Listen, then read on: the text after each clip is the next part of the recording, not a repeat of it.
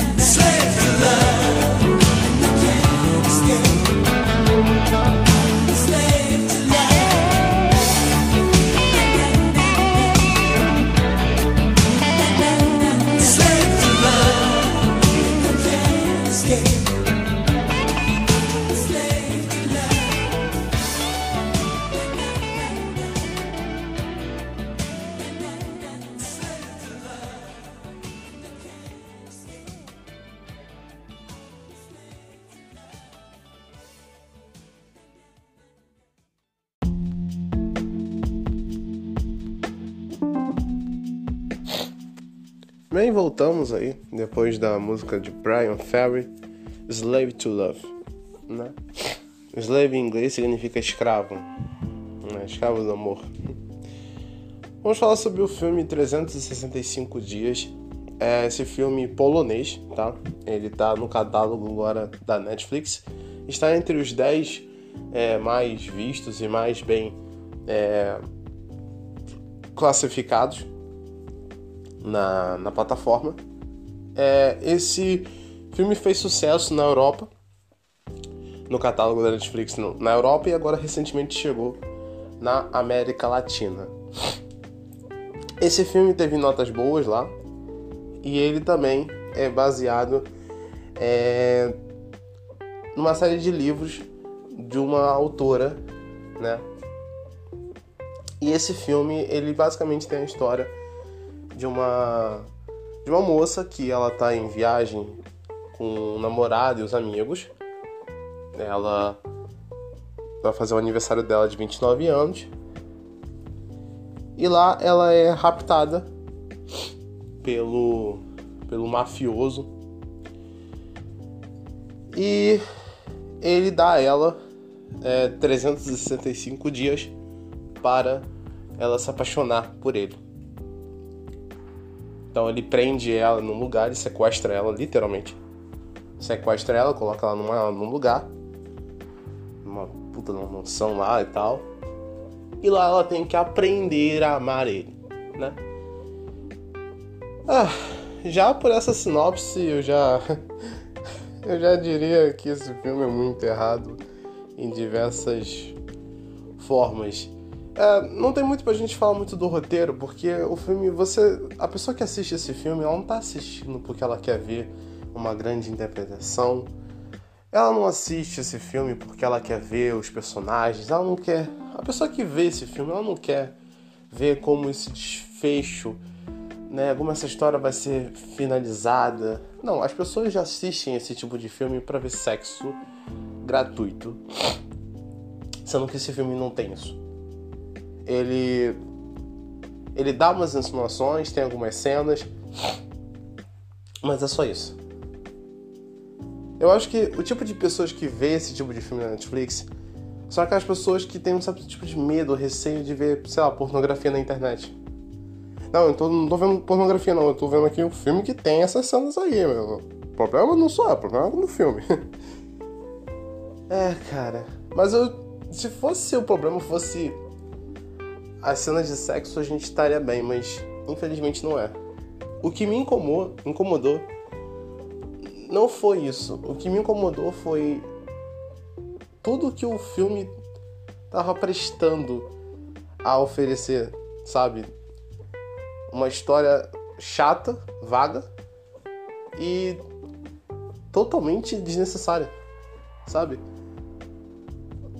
Percebam, é uma história de um cara que sequestra uma mulher e ele força ela a se apaixonar por ele. Ela tá ali contra a sua vontade. Ele ameaça ela de algumas formas. Ela tá envolvida num contexto que ele é um mafioso. E não vai sair coisa boa disso. Mas é claro que as pessoas não ligam. E eu vi muita mulher falando sobre esse filme. Falando que o filme era incrível, que o homem era sexy, que o homem era bonito, o homem era gostoso. Mas as pessoas esqueceram do que o filme estava se tratando. E o que o filme estava querendo nos dizer. Sabe? E o filme, ele, ele tem essa. É, é... Se falam dos dois, mas eu vejo mais falando do cara em si. E o cara, tipo assim. Eu não sei que tipo de romance essas pessoas que gostam desses filmes veem, sabe? E o mais doido do que isso é. Eu não vejo ninguém, uma feminista até agora, eu não vejo ninguém reclamando do filme. Sabe? As pessoas hoje em dia reclamam do machismo, do cara que acha que a mulher tem o dever de gostar dele, o dever de fazer as coisas para ele, porque ele é homem e ele pode fazer isso. Só que aí quando você tem um filme declaradamente e assumidamente com essa proposta, eu não vejo ninguém reclamando. Eu não vejo ninguém criticando. Eu não vejo ninguém fazendo textão no Twitter, hashtags, para tirar o filme do catálogo. Sabe? E eu vejo, cara, como essa, como essa galera é seletiva, mano. E antes fosse o problema. Antes fosse o problema do filme, fosse esse. Mas o filme, ele enaltece uma postura errada da sociedade. Pode parecer que não, mas isso sim dá margem para vários outros pensamentos. Eu também vou falar como um filme pode mudar o nosso, o nosso conceito de certas coisas, certos pensamentos, certas ideias, pela forma que ele aborda aquele assunto. Você sabia disso? Você sabia que se um filme, dependendo do filme, você pode acabar apoiando pedofilia, você acaba apoiando o machismo, você acaba até mesmo apoiando o racismo, dependendo da forma que o filme aborda aquele assunto e a forma que ele romantiza aquele assunto, ele pode fazer você aceitar aquela situação como certa e até mesmo, dependendo da, da situação, até apoiá-la. O filme pode fazer isso.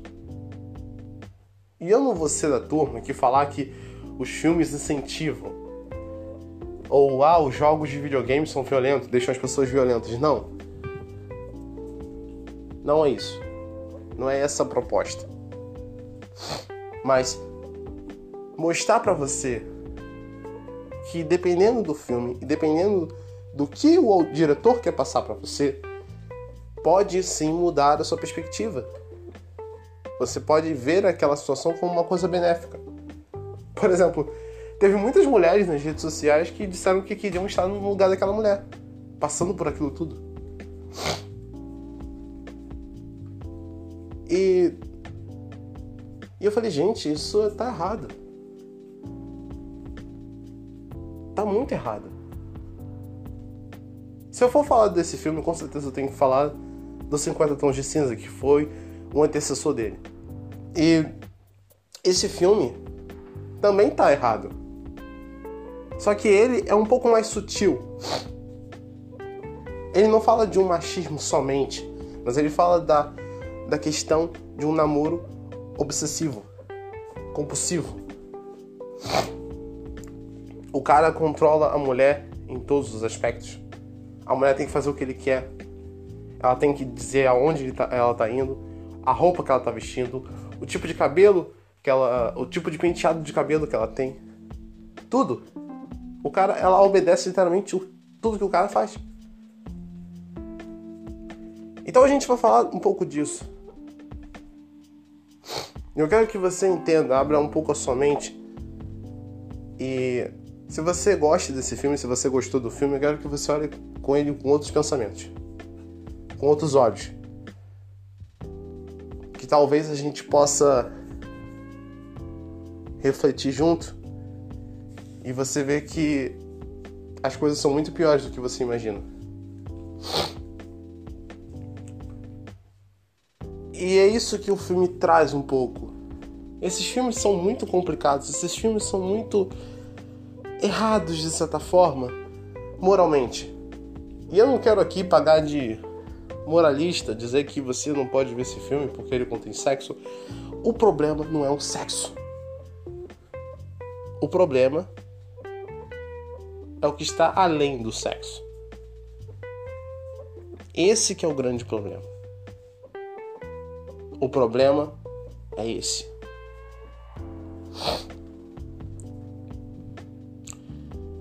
Vamos fazer um rápido intervalo e já a gente volta.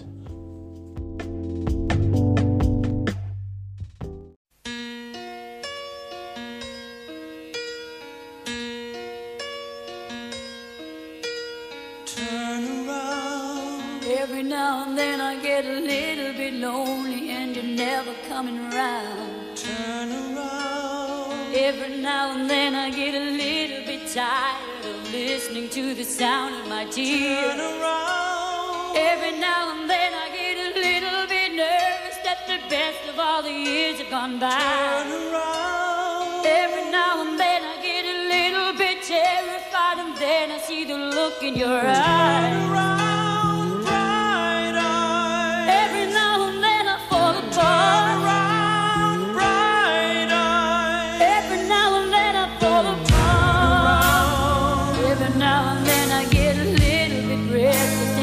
dream of something wild. Turn around. Every now and then I get a little bit helpless and I'm lying like a child.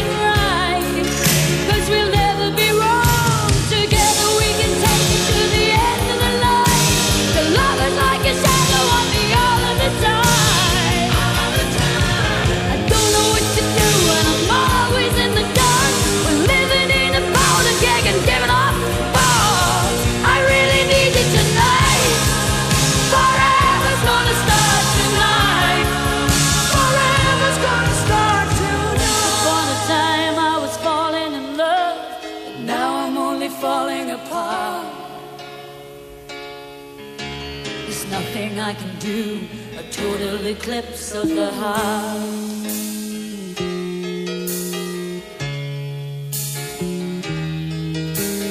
Once upon a time there was light in my life, but now there's only love in the dark. Nothing I can say, a total eclipse of the heart.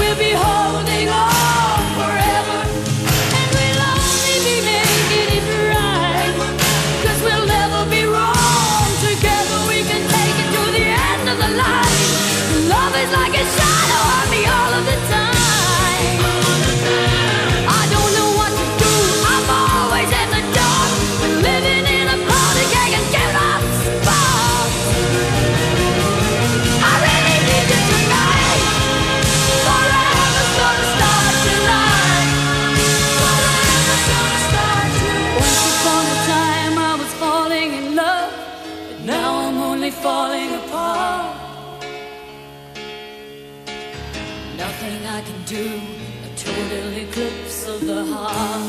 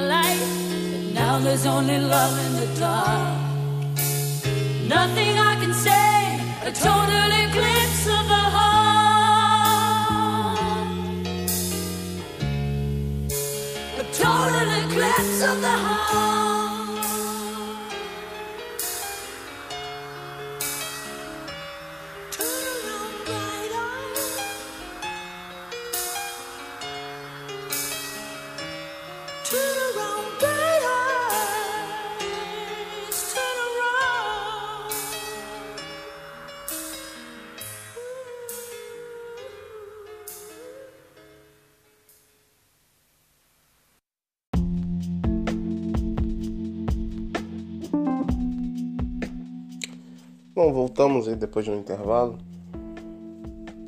Bom, vamos continuar nossa conversa. Eu sou uma pessoa que eu gosto de, de ler. Eu gosto de. Eu, se eu pudesse, até mesmo faria faculdade de cinema, porque eu gosto. E uma das coisas que eu acho legal é são criação de roteiro, construção de narrativa. E isso é muito interessante, porque isso é uma coisa que a gente vê até hoje na vida e em tudo. E eu aprendi vendo filmes em que até as piores ideias podem ser vistas de outras formas. E o que é mais interessante é a gente tentar criar nelas um tom narrativo onde aquela ideia não pareça tão ruim assim. Vamos lá, vamos falar um pouco é, de Vingadores Ultimato. Vingadores Guerra Infinita, perdão. Já que o Ultimato é o final, mas o Thanos ele mata metade da população do universo. E por mais que ele seja o vilão, e ele é o vilão da história, em alguns momentos a gente meio que dá a entender, e o, o filme faz você entender, que na visão dele é uma coisa boa. Porque, de certa forma, porque ele não quer matar metade do universo, porque ele quer conquistar a outra metade. Ele usa uma ideia que o universo está perdendo recursos. Os recursos estão acabando, então é necessário que você mate metade para que a outra metade consiga viver melhor e o futuro seja mais próspero para as outras gerações. Mas se você for para pensar, não faz sentido. E aí ele começa a falar, e existe uma, um ponto do filme onde os heróis vão para o planeta natal dele, e ele diz que foi destruído porque as, é, porque as pessoas lá consumiram tudo que o planeta tinha e acabou. E ele tem essa narrativa de ser um vilão idealista, um vilão que tem uma ideia e ele usa a questão da superpopulação para parecer que ele está fazendo uma coisa boa. E de certa forma você vai olhar e vai dizer, eu sei que muita gente fez isso. Não, mas o Thanos está certo. O Thanos está super certo. Não, a superpopulação vai acabar, a gente tem que fazer alguma coisa. Tudo bem, eu não concordo de matar todo mundo, mas é um grande problema. Só que no filme não faz sentido. E você pergunta, por quê? Porque uma das joias que ele rouba é a joia da realidade. E a joia da realidade tem como poder você mudar a realidade. Você pode criar um- uma dimensão, um uma realidade onde tudo seja feliz, tudo seja bom, não exista violência, não exista, sei lá, bem ou mal. Você pode criar uma realidade onde o planeta é próspero, que todos os benefícios do universo nunca se esgote. Se eu tenho uma pedra dessa, pra que eu vou matar metade do universo? Eu faço o universo de uma forma onde ele seja próspero e que tenha recursos para todo mundo. É aí que tá a loucura do vilão. Mas existem pessoas que conseguem acreditar que está certo. E aí eu vou mais além. A gente vem visto a série La Casa de Papel, que é outra que também usa uma temática moralmente ruim, mas a forma que eles trabalham é tão bem feita que você acaba torcendo pros vilões. E aí que a gente vai falar um pouco sobre narrativa e falar um pouco sobre roteiro. E eu posso também colocar aqui o filme Coringa também, porque é outro também que usa esse essa romantização do mal, o mal como uma coisa mais bela do filme. E o primeiro conceito que eles quebram é não existe bem ou mal. E aí você pergunta, como assim? Tá me dizendo que não existe bem ou mal no filme? Sim, essa é a primeira abordagem que eles fazem com você. É quebrar tudo o que você tem na sua mente. Pode parecer conspiracionista o que eu tô falando, mas não é, tá? Primeira coisa que eles precisam fazer é quebrar todas as suas perspectivas. Tudo que você sabe sobre uma coisa ou outra.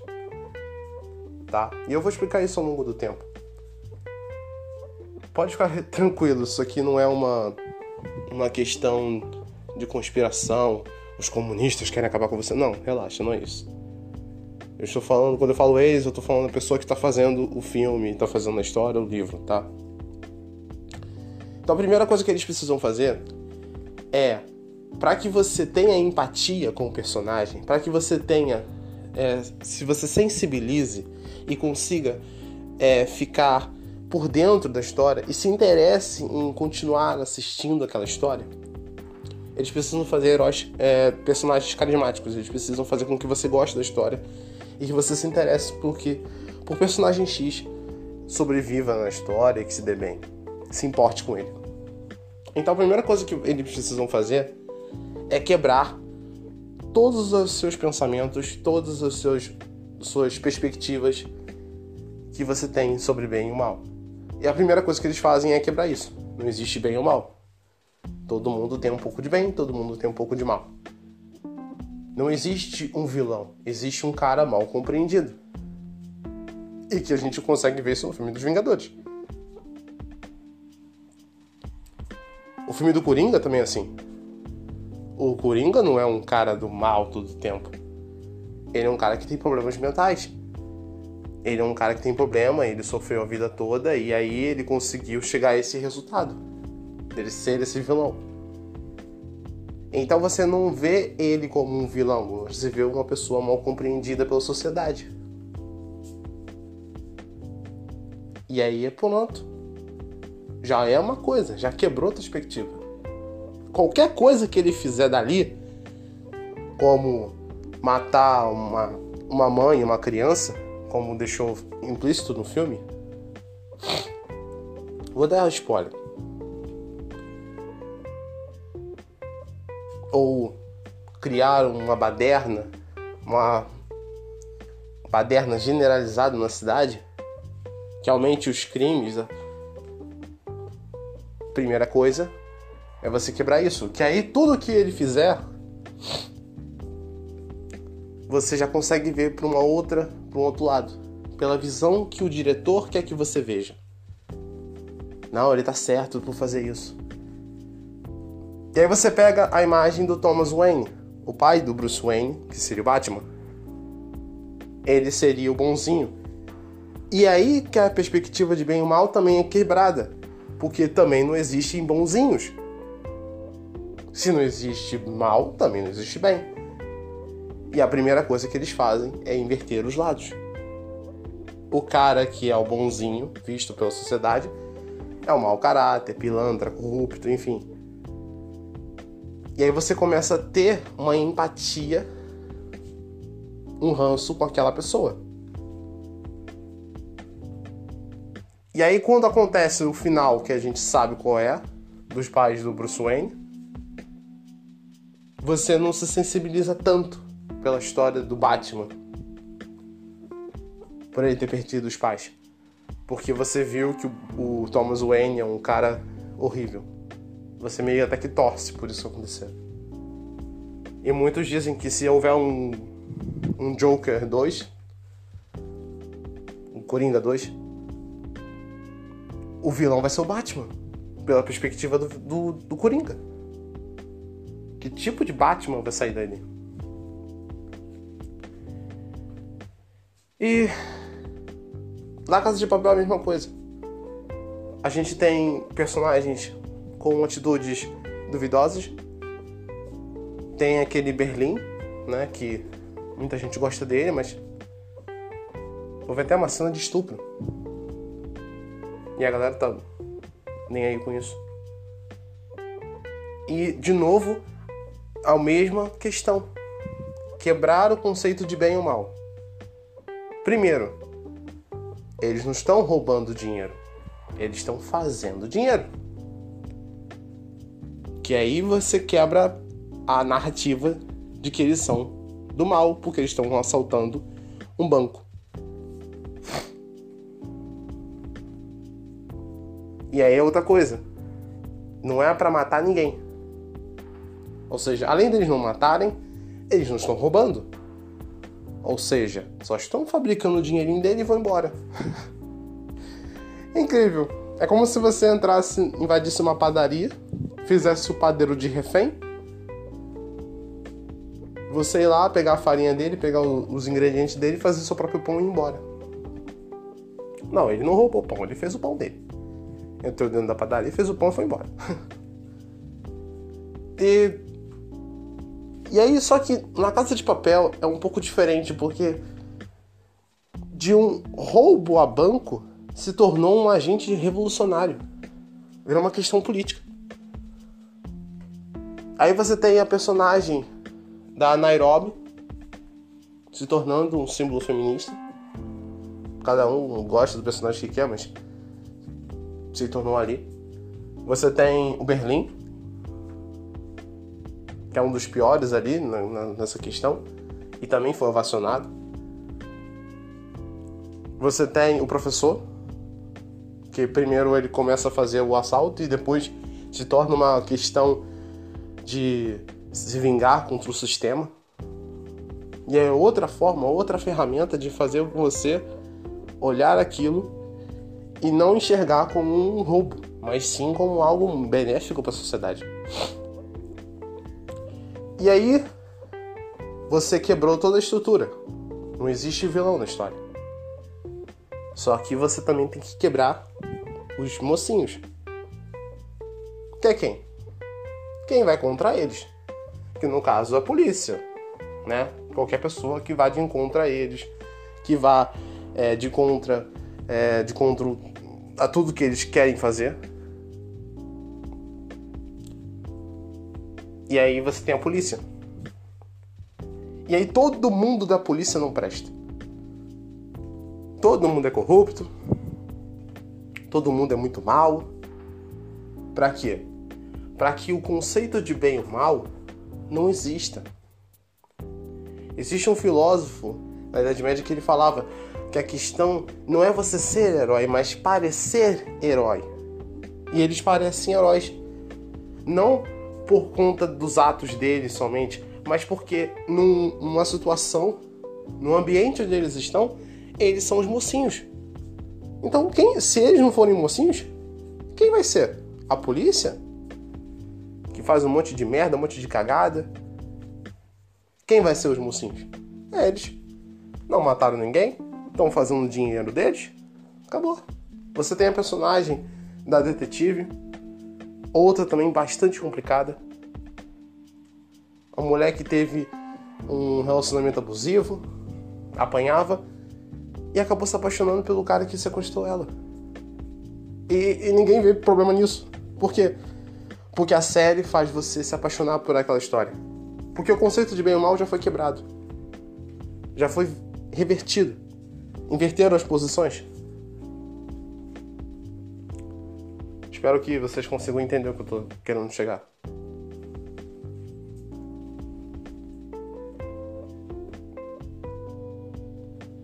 E aí a gente entra nessa questão, de novo, do filme. Ele vai quebrando todos os, os seus conceitos, as suas ideias. Quando você pensa em sequestro, vamos lá, você tá lá vendo o programa do, do Datena e aí você vai lá e, e assiste mulher foi sequestrada, foi mantida em cativeiro durante um ano. Você vai imaginar o quê? Que aquela mulher estava num, num cativeiro, num lugar sujo, num lugar longe de tudo, numa casa no meio do matagal, com um cara ali podendo torturar ela ou até mesmo abusando sexualmente dela. Ela tá ali sendo mantida pela contra a vontade dela. E aí o que, que o filme faz? Ele quebra o seu conceito daquilo. Que é o quê? Ela tá sendo sequestrada, sim. Mas ela não tá em cativeiro. Ela tá numa mansão enorme. Tá viajando no iate. Tendo tudo do bom e do melhor. Ela não tá com qualquer sequestrador. O cara é bonito, o cara tem um corpão, viril. Quer transar com ela, ele quer fazer com que ela se apaixone por ele. Ela tá contra a vontade? Ah, mas ela tá gostando. Ela tá gostando. E aí o filme ele faz isso, ele brinca, ele manipula essa essa essa essa vontade que as pessoas têm. Ele manipula desse, dessa maneira. Eu falo não manipular, mas não no sentido assim maligno da palavra. Mas de manipular mesmo, ele tá brincando com as suas emoções. Com o seu conceito de você não conseguir enxergar aquilo como uma coisa ruim.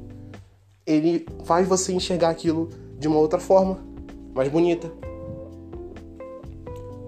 Com certeza vai ter mulheres que vão falar: ah, se isso, se isso é sequestro, se isso é sequestro, eu quero ser sequestrada. Tem muito, vai ter um monte de gente. Se não tiver já, pessoas que já falaram isso. Que queriam ser sequestradas e ficar no, no, nos braços daquele cara.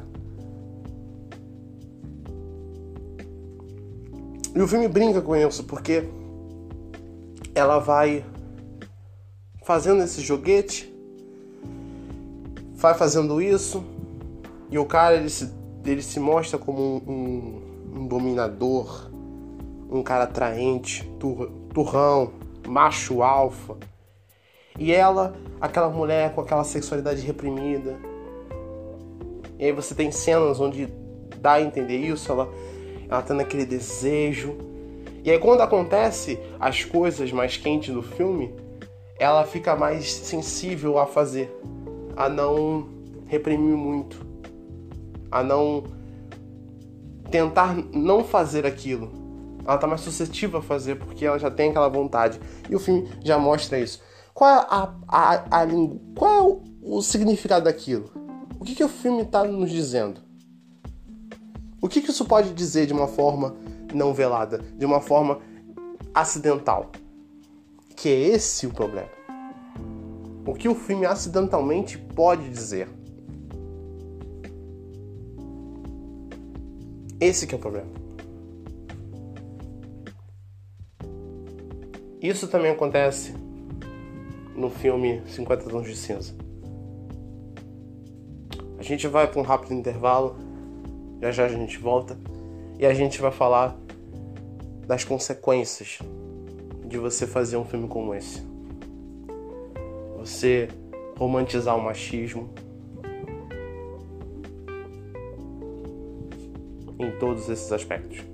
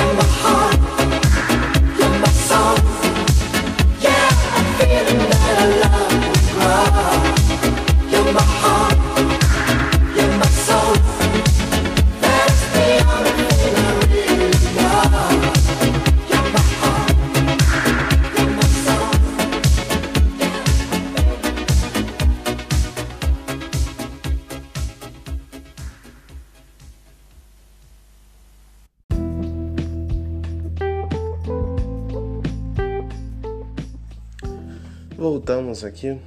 Eu gosto de dar essas pausas pra gente poder respirar um pouquinho e refletir um pouco sobre o assunto. Bom, nesse bloco a gente vai falar um pouco sobre as consequências desse tipo de desse tipo de filmes hoje em dia. É, a questão nesses filmes é não é o que eles querem passar, mas o que eles passam acidentalmente. Por exemplo, recentemente a gente teve uma polêmica que até a gente falou aqui no programa é sobre o produto da Bombril, Crespinha. E muita gente estava reclamando, falando sobre o nome, que isso seria é, racismo, associar o cabelo crespo de pessoas negras com, com algo ruim, né? Porque eu já sofri esse tipo de preconceito na escola também, apesar de eu não ser negro. É, eu sou mulato, então eu sou, sou filho de negro, então meu cabelo é um pouco meio assim, meio crespinho mesmo. Hoje em dia nem tanto, mas quando eu era pequeno era mais e eu sofria bullying desse jeito, né? Cabelo de bombril e tal. É... E sempre associado, né? O cabelo crespo é sempre associado como um cabelo ruim, né? Em comparação ao cabelo liso. E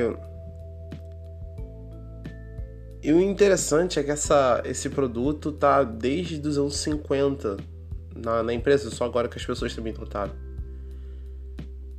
Então eu acredito que a intenção da marca não era ofender.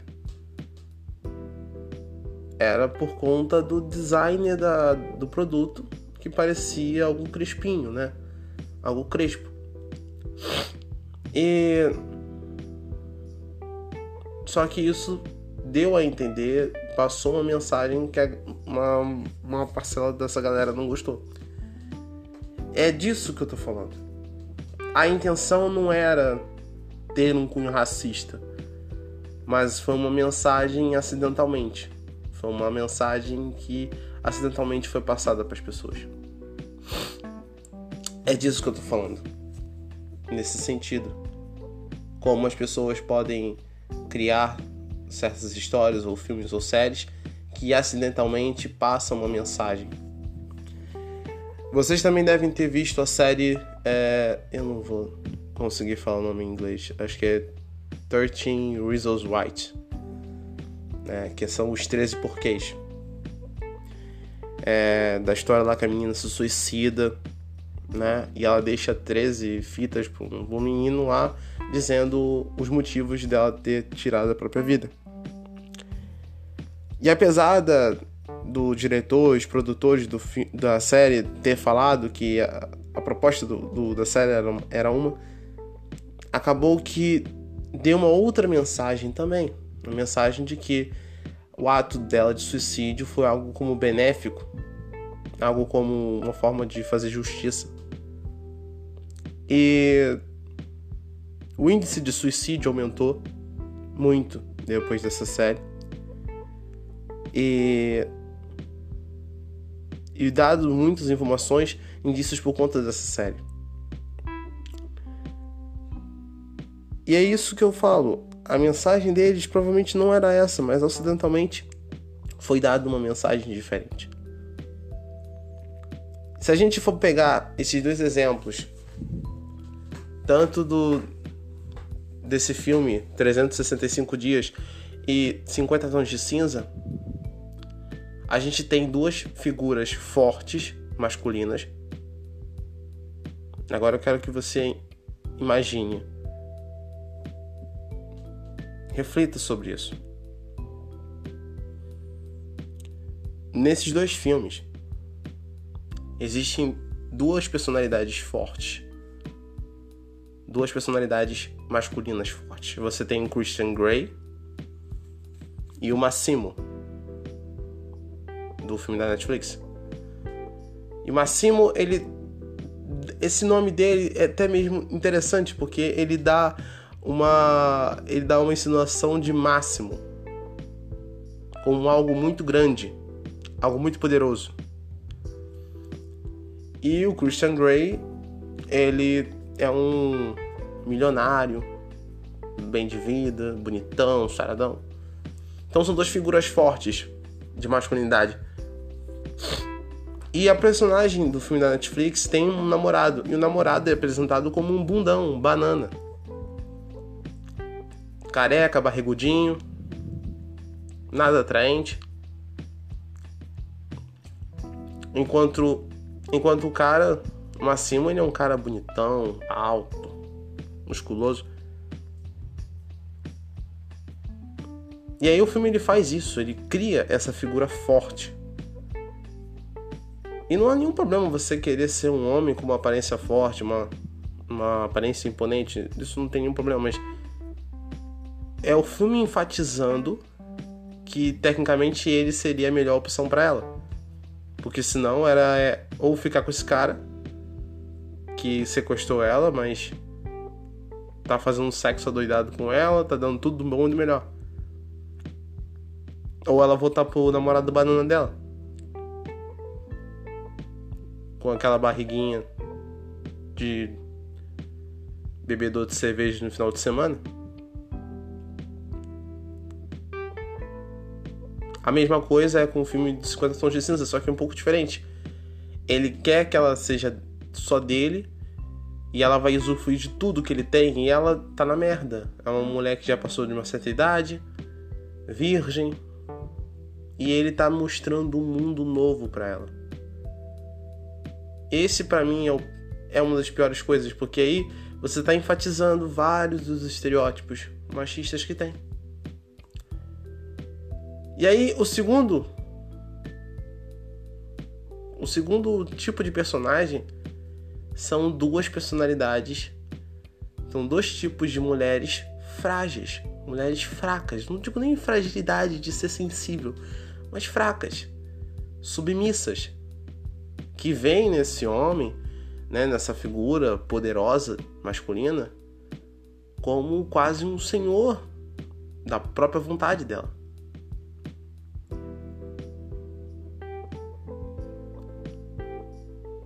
Eu acho que se a autora do livro tinha a intenção de fazer um romance, ela errou feio. Ela errou muito feio. Eu me senti. Eu senti a vontade de fazer esse. desse programa porque. Eu tenho mãe, eu tenho irmãs, eu tenho sobrinhas.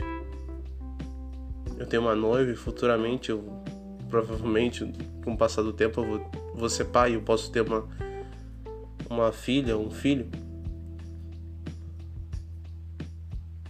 E o problema disso é a mensagem que esse filme, acidentalmente ou não, pode passar.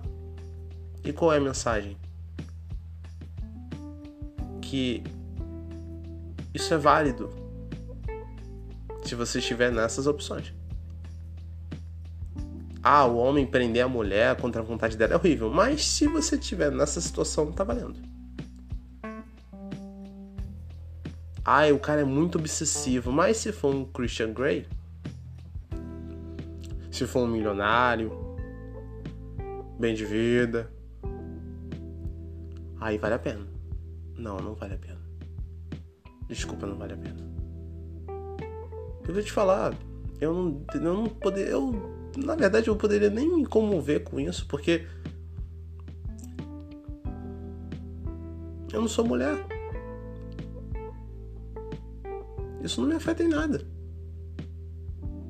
Mas me afeta as mulheres que estão ao meu redor. Porque isso não só manda uma mensagem para o homem dizendo: olha só, se você for que nem esse cara, você vai se dar bem. Mulher gosta disso. Mulher gosta de um homem forte ali, homem, homem macho para mandar nela. Quantas vezes vocês mulheres já ouviram isso? Você que é feminista, que tem o seu, as suas ideias feministas, quantas vezes você não deve ter ouvido aquela frase: Ah, isso aí é falta de rola. A mulher tá reclamando assim porque não tem um homem, homem decente dentro de casa. Se tivesse um homem pra, pra, pra comandar ela, pra mandar nela, ela não estaria fazendo essas coisas. Quantas vezes você já não ouviu isso? E aí vem um, um filme e romantiza tudo isso. Ninguém fala do filme. Ninguém reclama do filme. Eu falo, a questão não é o sexo. Não é. Não é. Não é. E se você vê esse filme esperando ver só pelo sexo, desculpa. Mas nem vale a pena. Quer ver, quer ver sexo? Cara, vai na internet, pesquisa aí. Você vai encontrar até melhor se bobear. Não é essa a questão. Não é. A questão é você passar essa mensagem. E aí o cara que é escroto, que acha que essa atitude, que ele tá sendo um cara muito muito maneiro, muito bom, ele vai continuar fazendo isso. E aí o pior de tudo é você passar essa mensagem para as futuras mulheres que vão olhar aquilo e vão achar que isso tá certo. Não, tá. Ah, mas também um homem daquele? Ah, até eu quero ser sequestrada. Vai ter muita gente falando isso.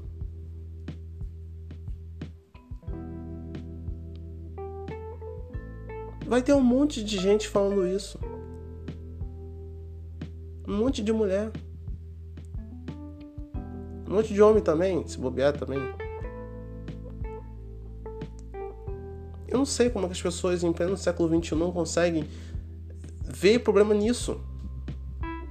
Aí a pessoa faz um comentário, uma piada, mais infeliz que seja, e aí as pessoas fazem um alarde muito grande nas redes sociais, é, faz hashtags. E aí quando você tem um filme falando sobre isso, romantizando isso, ninguém fala nada. Ninguém reclama, ninguém critica. Quando um filme faz é, romantiza um relacionamento abusivo, a galera bate palma. Eu não sou feminista. Existem. Eu sou. Eu, eu é, incentivo a causa. Tem algumas coisas que eu, eu concordo com, com certeza. Não sou contra o feminismo. Só não digo que eu sou feminista. Não sou feminista, mas eu não sou contra o feminismo.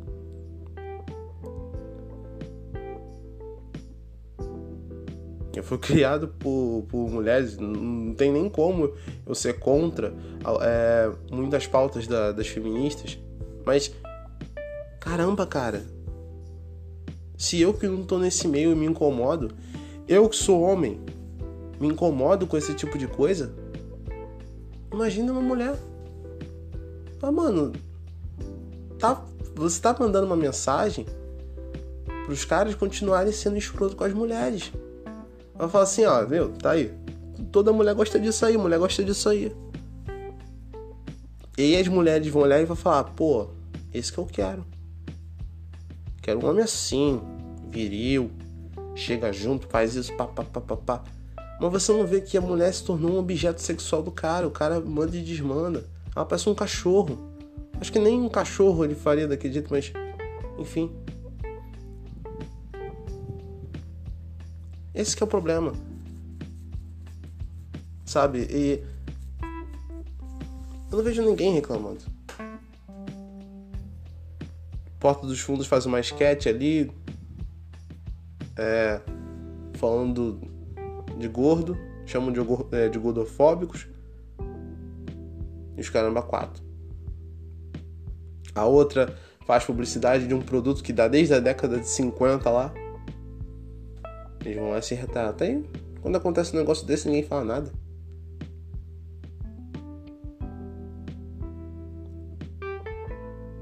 Vai aquele MC lá, faz a música lá, taca novinha, deixa e depois abandona na rua. Aí a gente faz textão no Twitter, cancela o cara. Na época não cancelava, mas não tinha esse negócio de cancelamento, mas enfim. E aí quando você tem um filme que literalmente faz isso, o cara pega, taca, bate, faz não sei o que, a galera não vê como uma coisa ruim. Por quê? Porque o filme ele manipulou o seu sentimento, ele manipulou a sua ideia e fez você conseguir olhar para aquilo e não ter o mesmo tipo de repulsa com um, casos parecidos.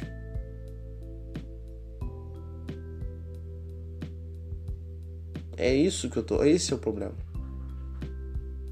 É esse machismo romantizado que todo mundo gosta, que todo mundo ama. Se for pra militar, milita certo. Não pelo que só te convém. Bem, galera, é isso que eu queria falar com vocês. Eu espero que eu tenha é, explicado muito bem o que eu quis dizer. Se vocês tiverem alguma coisa é, para falar, concordam, discordam, né, deixa aí nas minhas redes sociais. Né? Eu tenho o Instagram, arroba Edmilson Podcast. Também temos o Twitter, né? Mesmo nome. Vai lá, manda sugestão, segue a gente lá, tá? Indica lá se você discorda ou concorda comigo, algum ponto que eu deixei passar, se você tem algum argumento para concordar ou discordar, pode falar comigo que a gente a gente conversa sobre esse assunto, mas era isso que eu queria falar. Sabe? E é isso que me incomoda até hoje. Que as pessoas não consigam ver isso e acharem certo ou ignorarem. Porque convém. Essa seletividade aqui me deixa chateado. As pessoas olharem para aquilo e achar bonito, quando não é. Um monte de mulher sofre por namoros abusivos. Milhares de mulheres sofrem por abuso sexual. E aí vem um filme, uma série. Eu poderia ter falado da série Você também, que é outra, mas eu não vou entrar nesse assunto. Você que é homem e acha que isso é bonito, que achou legal, maneiro, não é maneiro não. Tratar uma mulher como um, um, animal, um produto, um objeto não é legal. Não se esqueça que você veio de uma. Tome vergonha na cara. Respeite a mulher como se fosse sua irmã, como se fosse sua mãe.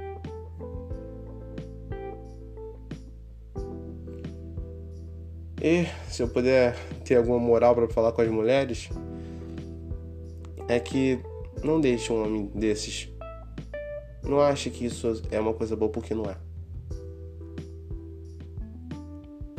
Pode parecer sexy, excitante, mas isso vai sair do controle. Porque primeiro é um tapinha na bunda, depois é um tapinha na cara. E aí depois ele vai achar que você gosta disso, ele vai começar a dar mais forte.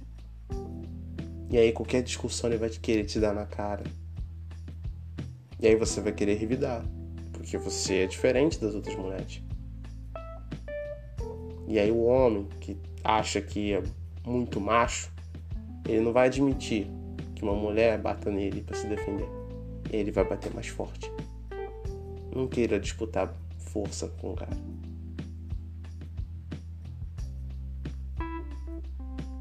Nunca faça isso.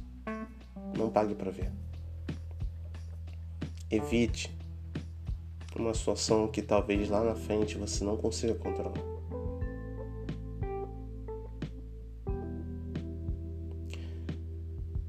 Bem, pessoal, vamos fechando agora aqui esse podcast. Vejo vocês amanhã. Esse podcast já está acabando.